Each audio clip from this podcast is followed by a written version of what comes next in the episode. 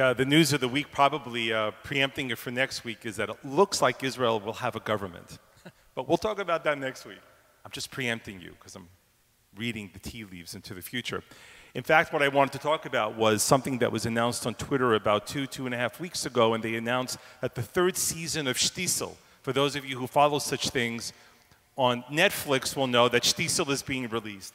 And um, Shtisel is an interesting sociological phenomena. If you don't know what it is, ask your kids um, or go on to Netflix. Interestingly enough, next time you're in Israel, and God willing, it'll be soon, there is a small network or chain of classic Eastern European Jewish food place. It's called Shtisel. There's one in Bnei Brak. I think there's one in Petach Tikva as well. Anyways, next time you go. And they have like real gefilte fish.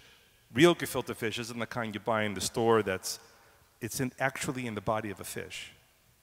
It's, you don't have to eat it. You probably won't want to eat it, but it's, not, it's interesting to look at.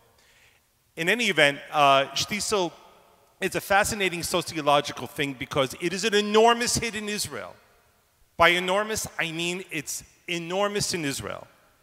And at the same time, on the counterbalances, is that we all know, at least even peripherally, of the deep tensions between the ultra Orthodox in Israel and mainstream Israeli society, which has led lots of sociologists and philosophers and theologians and political commentators and people who just study Israeli society ask the question why do people love Shtisel so much when they actually dislike the ultra Orthodox so much?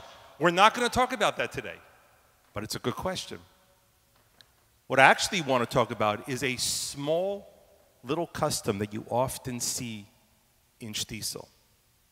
And that is when the men are about to daven to pray, they take out a small belt, a cloth belt, and they tie it around their waist irrespective of whether or not they're wearing an actual belt on their pants.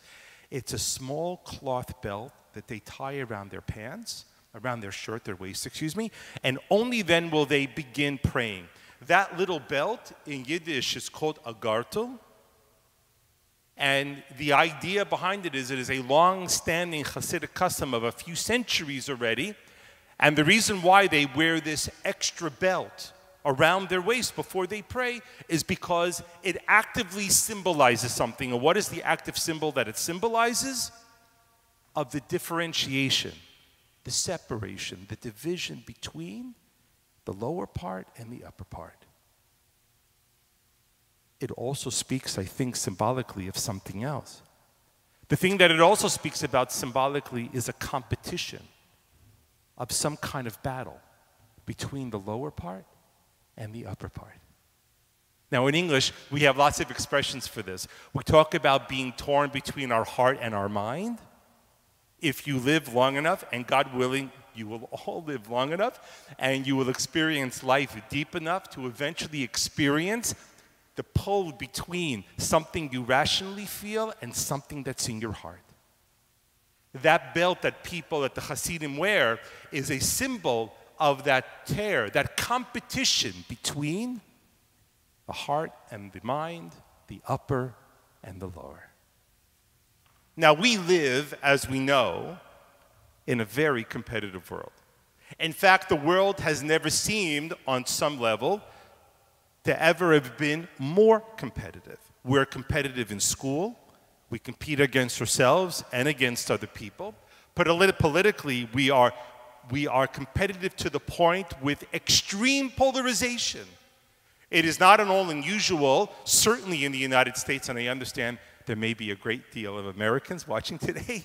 Um, it is not only unusual, uh, certainly during the Trump era, for a, a raft of newspaper articles coming out just before American Thanksgiving talking about how do you get together with your family members if they are Democrats or Republicans? We are competitive religiously, meaning that we tend to view whatever kind of denominationalism that we accept in our lives, we view it on some level as being triumphant and profoundly true to the denigration of other kinds. In work, professionally, we are competitive with the people we work with. our neighbors we're competitive with. We look at the cars they drive. We listen to the vacations they take. There's a never ending act of competition in our lives. And what does that lead to? One thing that it leads to, competition does, is control. When you live in a world, in an ecosystem that is highly competitive, you look to engage in any kind of control you can. Now, control, just for the record, control is not a bad thing at all. In other words, if you're looking for a heart surgeon or a doctor or a plumber to fix something in your home, you want them to be in control of the situation. There's no question. Control leads you to believe that if you can control just enough things in your competitive realm, that you'll be able to succeed in what you're doing. But here's the dark belly of control. The dark underbelly of control, if you take it to its logical conclusion, is that control leads you to perfection. You're thinking, if I can c- control this just enough, if I can get my hands on this and manage it and control it to the nth degree possible, I will eliminate all the competition in my life. I'll give you an example. In our relationships, if we feel that I, if I can control the other people in my life, I'll rid myself of disagreements with them. I won't have to worry about having differences in my life. As I said to you before, if you're going to a doctor, you want him to be a perfectionist. If you're hiring somebody to write computer code for a program or an app, you want them to be a perfectionist. If you're hiring a contractor to do your kitchen, you want them to be a perfectionist. But you don't want to live with a perfectionist. And you don't want to be a perfectionist. Really, you don't. Which brings us to our beloved, dear, icon and friend, Moses. Ava, the very end of the Torah reading that you read so beautifully this morning, really beautifully, tells us in, in classic biblical style, in four sentences, what it says you could write a book on. It tells us, now Moses is quite old already. It tells us that he takes another wife. And that as he takes another wife, his brother and sister, Miriam and Aaron, become very, very angry at him. And they begin talking behind his back, saying bad things about him. And it explodes open into a huge conflagration. The family problem becomes a societal problem. The interesting story behind this is the ancient rabbis, in studying the life of Moses, offer this insight. They said that whenever Moses spent too much time in the public realm, looking after the needs of the Israelites, adjudicating business disputes, and ministering their societal needs, what did people say? Oh, he must be having problems at home. He's never home. And then when Moses retreated home to spend time with his family, to give them a little bit of his time and his effort, what did the people say? Nah, he's not working for us anymore. He doesn't care. Which ultimately is a reflection that what the ancient rabbis were saying is that there's nothing that Moses could do that satisfied anybody. If he was outside, they complained about his inside. If he was inside, then they said he didn't care about the outside. And could you imagine for a moment what it must be like for a person to live under those conditions? Of never being able to satisfy exactly what people want from him.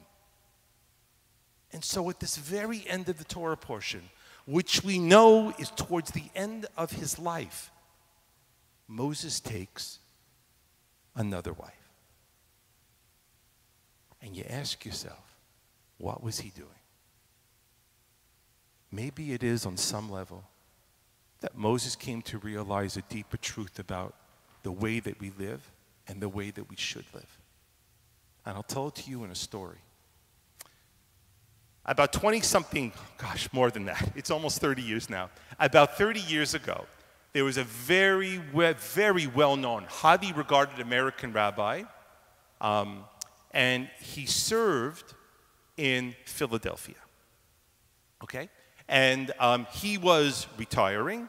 And as he was retiring, they, this congregation, a very large one in Philadelphia, was looking for the new rabbi. And at the same time, there was a also a very well-known investigative journalist who was saying Kaddish in the congregation. They had just, he had just lost his mother. and so he was very drawn into the environment of this congregation, once again, highly regarded, a very large congregation, going through this upheaval where the senior rabbi who has been there for more than 35 years is leaving, and they have to bring in this new rabbi. He quickly saw that there was a great story to be found here. He wrote a book about it, and guess what it's called? The New Rabbi. in any event, he followed the outgoing senior rabbi who was packing up his office to move to a smaller, smaller office in the synagogue to make way for the new rabbi. And he turned to him, the reporter did, and asked him, he says, What are you going to do now, now that you're kind of retired? And the rabbi turned to him and said, I think I'm going to go to therapy because I've spent almost 45 years of my life being Rabbi so and so, and I have no idea who Jerry is. What an insightful and powerful thing to say. To realize that you aren't just the thing that people see you as or people want to see you as, but that there's a human being that lurks inside. Maybe, just maybe, in the Torah portion for this morning, Moses is coming around to the moment in his life where maybe there wasn't a therapist to go to necessarily in the middle of the desert, but that Moses, with the keen understanding of himself, understood that there is a person beyond what people can see, and that he doesn't have to aim for perfection. He doesn't have to be in control of everything. And that understanding that is a deeper unlocking of what it means to be a human being. The hard and difficult truth of that is we often discover that towards the end of our lives and not at the beginning of our lives. But there's another truth to be found in that as well. It is an idea that was shared by Winston Churchill decades ago. Churchill once lamented what would happen to the world where the most brightest and most admired people were, were in our society were to become movie stars. And he said, the difference between a real hero and a movie star or a rock star is that they're only built on image. But real heroes are built on character, the things that come from the inside. One of the things that emerges so beautifully in the Torah portion for this morning, Ava, one of the things that will emerge from this, this experience on this morning and that will carry you for the rest of your life is the truth that the way that we become the people that we want to be is by searching for character and not for image. It is to become something, not just appear as something. We should all be blessed with that truth. A Shabbat Shalom and a Mazel Tov to you all.